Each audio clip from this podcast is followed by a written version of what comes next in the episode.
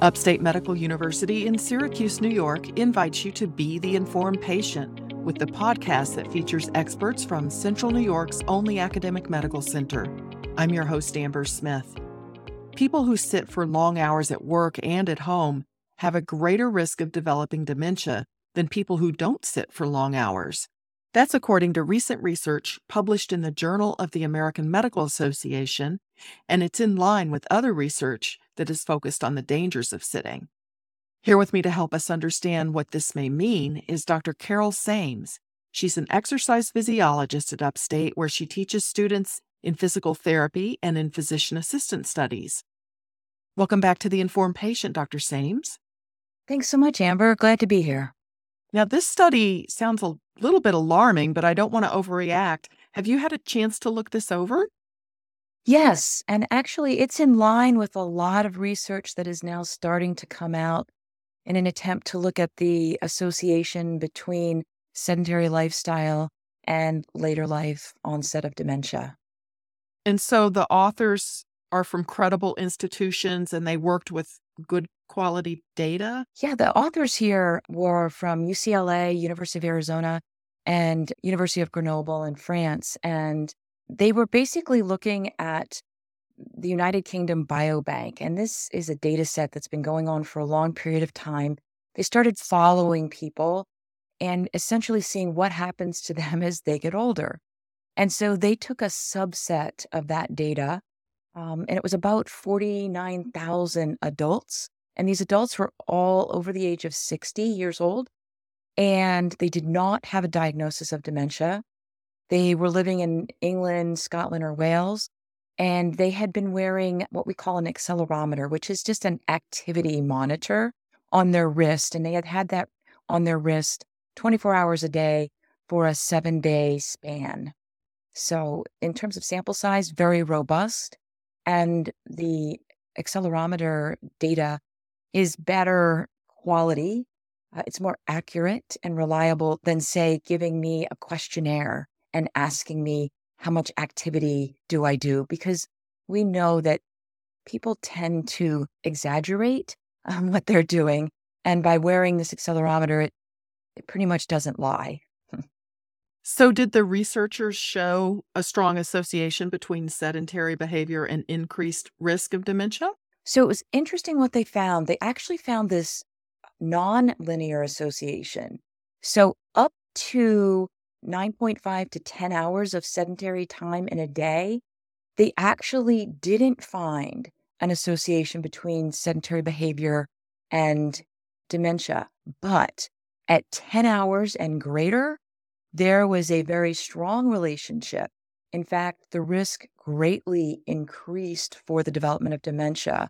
For people who sat more than 10 hours a day, their risk of developing dementia uh, within the next seven years was 8% higher than if they sat fewer than 10 hours. So somehow 10 hours was a, a cutoff point where you saw a strong association.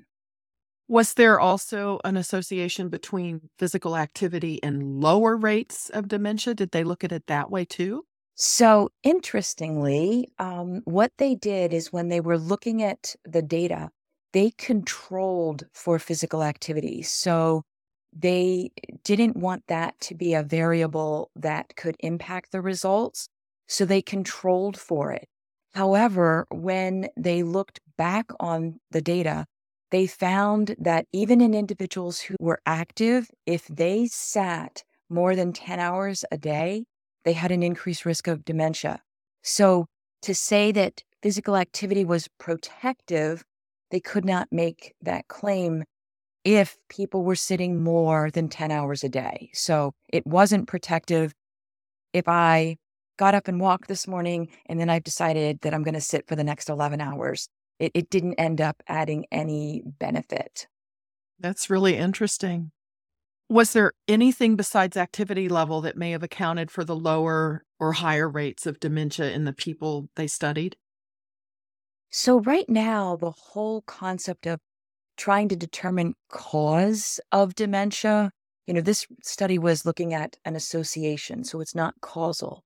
So we really don't know the exact mechanisms. Clearly, when we are active uh, from a physical activity standpoint, we get increased blood flow.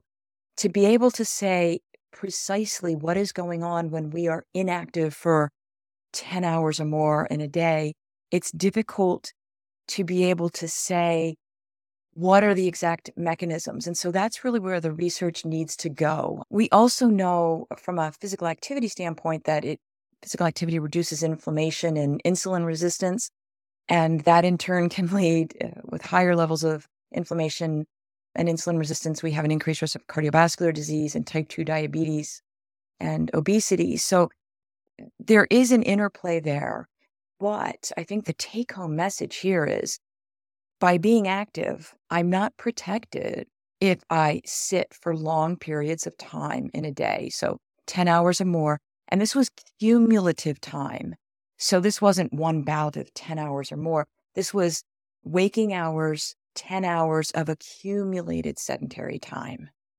This is Upstate's The Informed Patient podcast. I'm your host, Amber Smith, talking with Dr. Carol Sames. She's an exercise physiologist at Upstate, and she teaches students in physical therapy and in physician assistant studies. Let's talk about how activity or the lack of activity in the human body may influence dementia risk.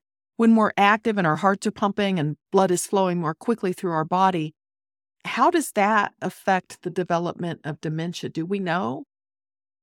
The exact mechanism is not quite known. However, we have enough research to, to send us in the right direction. So we know that individuals who are more active, they have less inflammation, they have less insulin resistance, and so that's beneficial. We also know that physical activity is associated with some changes in the brain areas. One is the hippocampus, and that's important for memory formation and learning. That's a tertiary way of looking at how activity can be helpful for brain. We also know that physical activity increases this factor called brain derived neurotrophic factor, and that is responsible for formation of neurons, and neurons are brain cells. So we have an idea of what physical activity can do, but to make that jump from physical activity to dementia, we have sedentary time kind of in influencing that interaction. What about is there a difference between movement, walking versus strenuous exercise or running or you know doing something that's heavy duty. Is there a difference in how protective those might be? The research is still out on that. In this particular study, they included both moderate and vigorous activity. And we certainly know from physical activity research in general, there's been some other studies that have come out from the Cooper Clinic, for instance, in Dallas, Texas, where they've followed people over time and they've looked at people's fitness level at midlife and then looked at dementia later in life. And what they found was that as long as people were active, meaning they were just engaged in moderate activity, and moderate activity is just you can carry on a conversation. It, this is not vigorous activity. They found that there was not a, a significant difference between moderate or more vigorous activity. And I find that that's uh, very promising because um, most people don't want to engage in more vigorous types of activity where it's difficult to carry on a conversation. So this basically is saying we need to get up and move, but it, we don't necessarily have to get up and move and it be real strenuous. Well, that is good news then. So what is most important to know about what sitting all day does to our body in general and our dementia risk in particular? Well, clearly, the way we were put together and designed we're not supposed to sit for long periods of time in terms of an accumulation of sedentary time. So I think really that the take home message here is that we need to be active. We need to move around. It doesn't necessarily mean that it has to be vigorous activity, but that we cannot sit for long periods of time. And uh, maybe if, if we're not sure, we might want to start tracking our sitting behavior. Uh, you know, sometimes we might get caught up in if we're working, we're we're sitting in meetings for periods of time and you know 10 hours sounds like it's a lot, But maybe when we start to record that, we realize that maybe it's not as much as we think, or we get engaged in some TV binge watching. And uh, the next thing you know, five hours has gone by. So I think really the bottom line is that we need to be moving more and trying maybe strategies such as when I'm on the phone, I'm walking around. Is, is that possible? Can I have a walking meeting if I'm working? Can I do things that incorporate movement into maybe activities that were more sedentary? Um, if, if I want to listen to a podcast, maybe I should, if I can, take a walk or walk around my home. So try to reduce that cumulative sedentary time. Well, you know, a lot of people are faithful with working out every day, morning or evening, but then they have jobs where they they do have to pretty much sit all day or that's what they are doing. Short of being able to find more active careers, um, I mean, you're talking about walking when you're on the phone and uh, are, are, there other things like standing desk does it matter if you're like standing in front of the computer versus sitting? And uh, are there different ways of sitting that might be less bad for you? So standing desks can be very helpful, but when you stand, um, so the, the cutoff in terms of level of moderate activity, standing is a little bit below moderate activity. And nobody has really looked at standing without any associated movement. Like there isn't any strong research on that. But certainly standing at least will require a little bit more blood flow than sitting. Um, some people I know that sit will sit on a stability ball, one of those round balls that kind of require you to stabilize. So instead of just sitting in, say, my La-Z-Boy rocker recliner, which I don't have to really do much, sitting on a stability ball is going to require me to have some movement. But again, it's not hitting that threshold for moderate activity. So I think we don't really know how protective that is I know a few people at Upstate have the treadmill desks. So clearly, if I'm walking, then I'm hitting that aspect of, of reducing sedentary time. But I, we're going to see in the next couple of years a lot of research because this whole idea that sedentary behavior is a separate risk than physical activity is somewhat troubling because we've always said we need to exercise, you know, we need to, to engage in physical activity.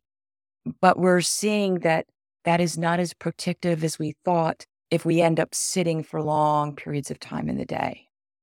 Well, here's another thing that surprises me. You're calling my behavior actually sedentary. I would never think of myself as sedentary, but if I sit all day for work, by definition of this study at least, I mean, I've got sedentary behavior, and so do many office workers. So What's the takeaway for us?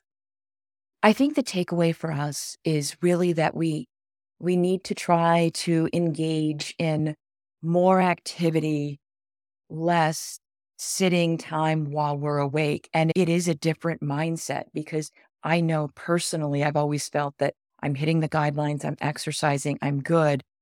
And from the standpoint of all the benefits associated with activity, and, and there are many, I, we're getting those.